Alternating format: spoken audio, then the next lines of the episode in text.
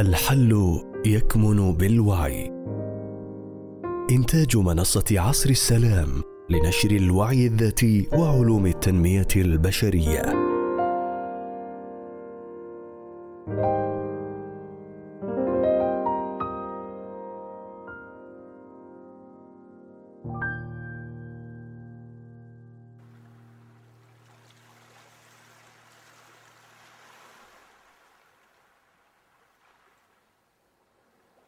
تشافي العلاقات. لماذا نحافظ على علاقات مزيفة؟ للكاتب يونس.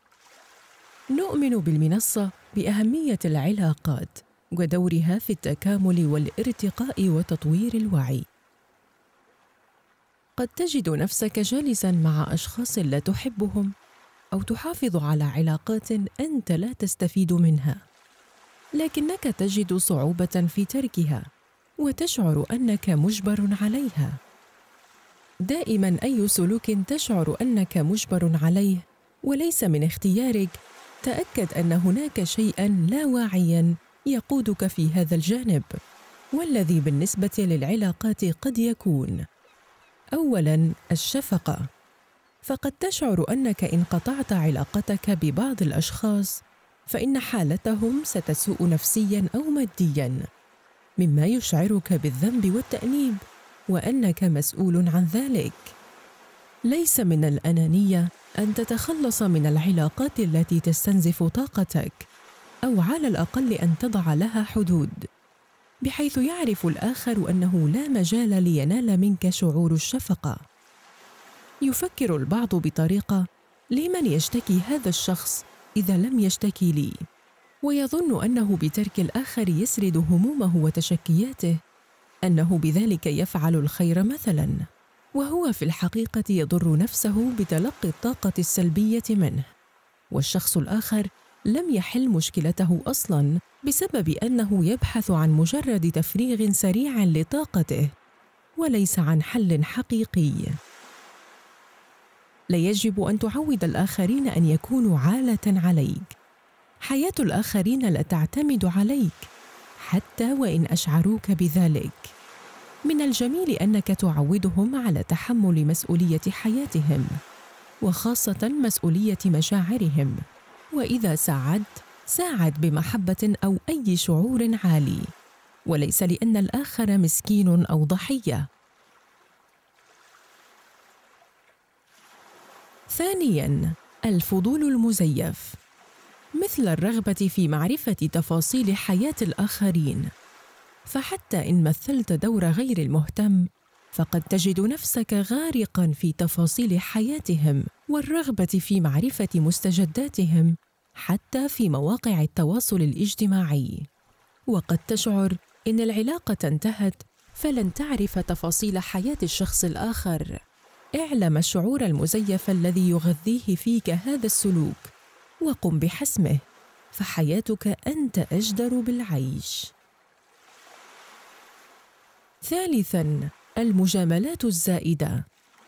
وذلك بارتداء الأقنعة والتظاهر بأنك تهتم وتتصرف بطريقة راقية ظاهريا بسبب اهتمامك بآراء المجتمع وخوفا من الأحكام ولصنع سمعة جيدة.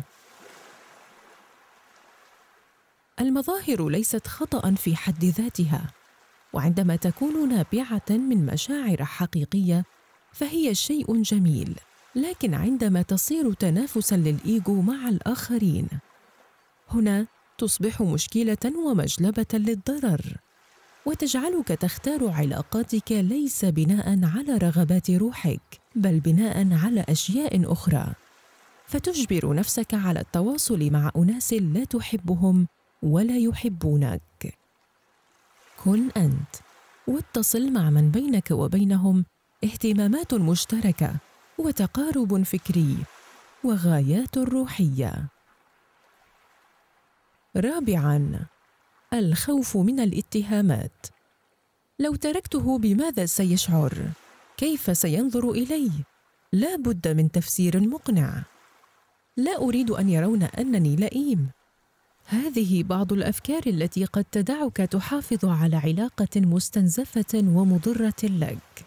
كن أنت ولا تهتم بتوقعات الآخرين أو نظرتهم. تستطيع فعل ذلك بلطف لكن من المهم ألا تجعل حياتك معتمدة على نظرة الآخر أو احتمالية اتهامه لك. ربما تنظر لي بطريقة سيئة الآن إذا كنت ممن تعرض للترك مثلا. وتجد أنني أحرض على ذلك أو أنني أشجع الآخرين على قطع علاقاتهم وهذا غير صحيح طبعا. نؤمن بمنصة عصر السلام بأهمية العلاقات ودورها في التكامل والارتقاء وتطوير الوعي. لكن لو حافظ من تركك على علاقة هو لا يريدها فقط لإرضائك أو خوفا من اتهاماتك له بعدم الوفاء. وغيرها من التهم الجاهزة. لتضرر هو أيضا. وأنت كذلك لأن العلاقة هشة وغير مبنية على أساس حقيقي. عندما يقطع إنسان علاقته معك وخاصة إذا كان انسانا سلبيا فاعتبر هذا نعمة وآمن أنك تستحق ما هو أفضل حتى أنت في العمق. لن يرضيك أن تكون علاقتك مبنية على الإكراه وأن الآخر بقي محافظا على علاقته معك فقط لأنه يشفق عليك مثلا. خامسا الخوف من الشعور بالرفض. فقد يحافظ الشخص على علاقات مزيفة خوفا من أن يتركه الآخرون ويظل وحيدا دون سند. ويشعر أنه مرفوض ووحيد. لكن هذا ليس حلا. فلا انت حفظت كرامتك كشخص ولا الآخر يحب شخصا متعلقا به. وعاجلا أو اجلا سيشعر بالضغط والنفور حتى وإن عاملته سلوكيا بشكل جيد. لكن مشاعرك هي المؤثرة. تحرر من الخوف من الشعور بالوحدة. وارفع من قيمة ذاتك.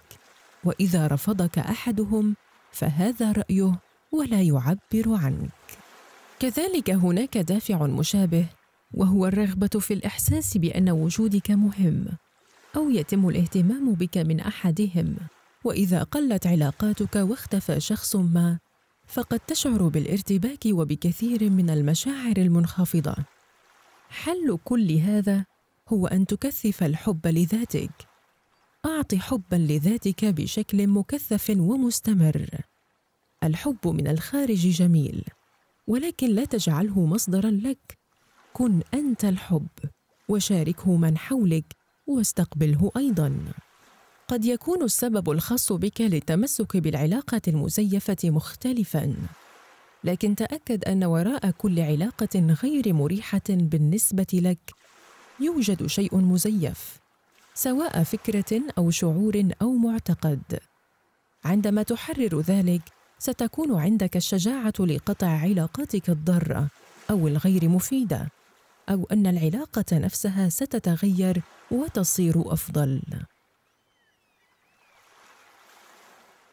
تتهم التنمية الذاتية أحيانا بتعزيز الأنانية بأن يكون الشخص مصدرا للمشاعر ويعيش وحيدا بلا علاقات. لكن هذا غير صحيح بالنسبة لنا في منصة عصر السلام. الفكرة فقط أنه دائما هناك أشخاص أفضل.